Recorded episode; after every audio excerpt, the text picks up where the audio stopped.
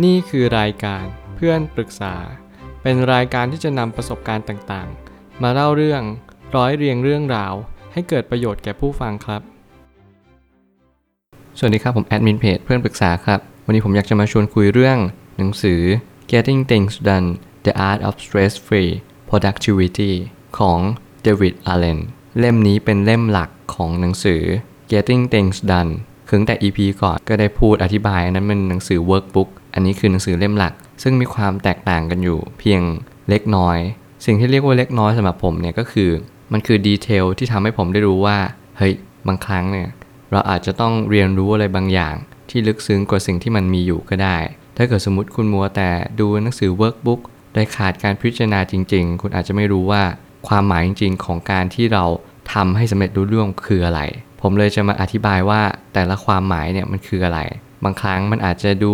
คล้ายกัน แต่ผมก็เชื่อว่าหนังสือเล่มนี้ให้อะไรกับผู้คนมากมาย ที่ตั้งใจจะอยากให้งานเสร็จลุล่วงไปอย่างสมบูรณ์แบบที่สุด ผมเลยตั้งคำถามขึ้นมาว่า เป็นหนังสือเล่มเนื้อหาทั้งหมด แถมเวอร์ชันนี้ผู้เขียนก็ได้ปรับปรุงให้มีประสิทธิภาพสูงขึ้นด้วยหมายความว่าในเนื้อหาของหนังสือเล่มนี้มันจะมีส่วนที่เขาได้อธิบายว่าได้รับรางวัลจากที่ไหนบ้าง แล้วใครที่นำหนังสือของเขาไปใช้ สามารถที่จะประสบความสำเร็จได้จริงๆ การประสบความสำเร็จก็คือการที่ทำให้งานเราไม่ค้างค้าง แล้วก็ไม่เกิดดินพอกหางหมู เนี่ยก็คือสิ่งที่สำคัญที่สุดที่ผู้เขียนก็ได้เน้นย้ำว่า อยากจะให้ทุกคนลองดูว่าจะทำได้หรือเปล่า หนังสือเล่มนี้อันนี้มันไม่มีตาราง ให้เราทำเหมือนเล่มก่อน แต่ก็ถือว่าสามารถเข้าใจได้โดยง่าย คืออันนี้คุณอาจจะต้องทำตารางเองทั้งหมด แต่คุณก็จะสามารถทำตามได้ไม่ยากเลย ซึ่งถ้าเกิดสมมติผมแนะนำจริงๆผมอยากให้คุณซื้อหนังสือ workbook มากกว่า เพราะว่าอันนั้นมันจะมีตาราง อันนั้นมันจะมีแบบฟอร์มให้เรากรอกได้เลย ซึ่งหนังสือเล่มนี้อาจจะเป็นดีเทลมากจนเกินไป แต่ถ้าเกิดสมมติคุณอยากได้ดีเทล คุณอยากได้ที่มาหรือประวัติ ก็แนะนำหนังสือเล่มนี้ เพราะว่าหนังสือเล่มนี้มันจะมีสิ่งที่เรียกว่าประวัติของการที่จะมาเป็น getting things done เนี่ย มันมาได้ยังไง มีคำอธิบายอย่างละเอียด แถมมีอ้างอิงจากนักเขียนคนอื่นด้วย ซึ่งผมประทับใจตอนท้ายที่สุดของหนังสือก็คือ เขาได้อ้างอิงหนังสือของบุคคลอื่นว่า เออ มันมีความสอดคล้องกันยังไง ไม่ว่าจะเป็น neuroscientist psychologist หรืออะไรก็แล้วแต่ในหลายๆ แขนงเนี่ย ซึ่งมันมีความเกี่ยวข้องกันอย่างแนบสนิท เพราะว่าสิ่งที่คนเขียนคนนี้เขาต้องการสื่อก็คือ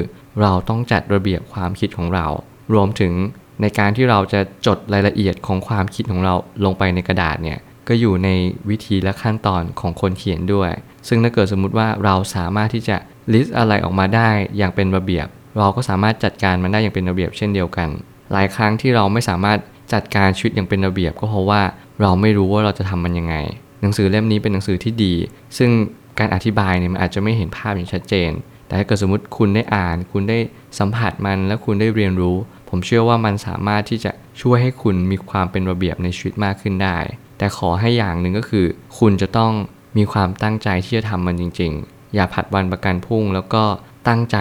ที่จะสะสางสิ่งที่ข้างค้างจริง ๆ ตอนนี้คุณอาจจะไม่ได้มีการงานที่มากมาย นั่นไม่สำคัญสำคัญว่าคุณเริ่มต้นทำมันตั้งแต่เมื่อไหร่ ถ้าเกิดสมมติว่าคุณไม่เริ่มต้นทำทุกอย่างก็จะข้างค้างอยู่ดี ไม่ว่าจะมีมากหรือมีน้อย หรือมีปานกลางอะไรก็แล้วแต่ อย่าหาข้ออ้างด้วยการที่เราบอกว่าเราไม่มีเวลาทำห้ามเด็ดขาด ยังไงคุณก็ต้องมีเวลาทำให้ได้ การประยุกต์ใช้อย่างดีเยี่ยมจะต้องประกอบกับความรู้ที่หลากหลายด้วย เมื่อไหร่ก็ตามที่เราเริ่มต้นที่จะ ประกอบเข้าด้วยกันกับความรู้ที่เรามีและหนังสือที่เราได้อ่าน นั่นก็คือสิ่งที่สำคัญที่สุดที่คนเขียนก็ได้เน้นย้ำว่า เราจะต้องนำสิ่งต่างๆ มาประยุกต์ให้เกิดประสิทธิผลอย่างดีเยี่ยม เขาเรียก productivity คือสิ่งต่างๆเนี่ยที่ทำให้เราได้เกิด productivity จริงๆเนี่ยก็คือเราต้องประยุกต์ความรู้กับกลยุทธ์ของเราเข้าด้วยกัน มันก็เลยกลายเป็นประสิทธิผลที่ยอดเยี่ยมที่สุด การจัดการเนี่ยถือว่าเป็น productivity ที่สำคัญเหมือนกันนะ ไม่ว่าจะเป็น management หรือว่า executive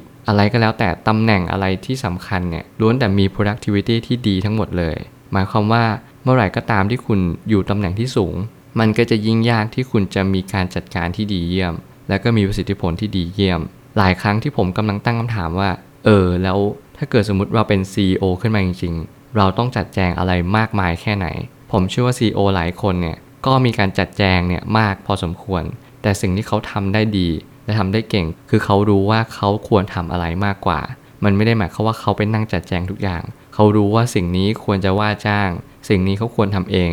สิ่งนี้เขาควรตัดสินใจ สิ่งนี้เป็นสิ่งที่สำคัญ แล้วมันก็อยู่ในหนังสือเล่มนี้ด้วยว่า อะไรก็ตามที่เราควรจะทำมันให้เสร็จ เราก็ควรทำมันให้เสร็จ อย่าปล่อยเวลาให้มันล่วงเลย ผ่านไปโดยเปล่าประโยชน์ ราะผมเชื่อว่าไม่ว่าจะเป็น CEO หรือคนธรรมดา คุณก็ควรจะแยกแยะสิ่งไหนสำคัญ และสิ่งไหนไม่สำคัญ ออกจากกันก่อน ไม่ใช่ว่าเราเหมารวมทุกอย่างเข้าด้วยกัน สิ่งนี้ไม่ควรทำอย่างยิ่ง สุดท้ายนี้ หนังสือนี้ได้รับรางวัลหลายอย่าง และเป็นสิ่งที่ยืนยันว่าสามารถจัดการชีวิตให้ดีขึ้นได้อย่างแท้จริง ผมอยากจะมารับประกันว่าถ้าคุณได้ลองทำถ้าคุณได้รู้จักจัดแจงชีวิต ให้มันเป็นระบบระเบียบมากที่สุด คุณก็จะเจอกับขุมทรัพย์ที่มหาศาลมากๆ ก็คือเวลาที่เหลืออยู่ ทุกวันนี้ที่เราบอกไม่มีเวลา ไม่ใช่เพราะเราไม่มีเวลา ทุกคนมีเวลา 24 ชั่วโมงเท่ากัน แต่ทุกคนไม่สามารถจัดแจงเวลาได้เท่ากัน ก็เพราะว่าแต่ละคนไม่สามารถที่จะบริหารชีวิตได้อย่างสมบูรณ์ที่สุด คุณจะต้องเริ่มต้นทำไม่ว่าจะเป็นการบริหารจัดการเพิ่มประสิทธิผลของชีวิต ด้วยการทำทีละอย่างค่อยๆทำแล้วก็อย่าดินพอกหางหมูเด็ดขาด เรื่องนี้เป็นเรื่องสำคัญอย่างยิ่ง ผมเชื่อว่าหนังสือเล่มนี้จะเปลี่ยนชีวิตของใครหลาย ๆ คน ผมเชื่อว่าทุกปัญหาย่อมมีทางออกเสมอ ขอบคุณครับ รวมถึงคุณสามารถแชร์ประสบการณ์ ผ่านทาง Facebook Twitter และ YouTube และอย่าลืมติด Hashtag เพื่อนปรึกษาหรือ f r ร e n d t a l k ด้วยนะครับ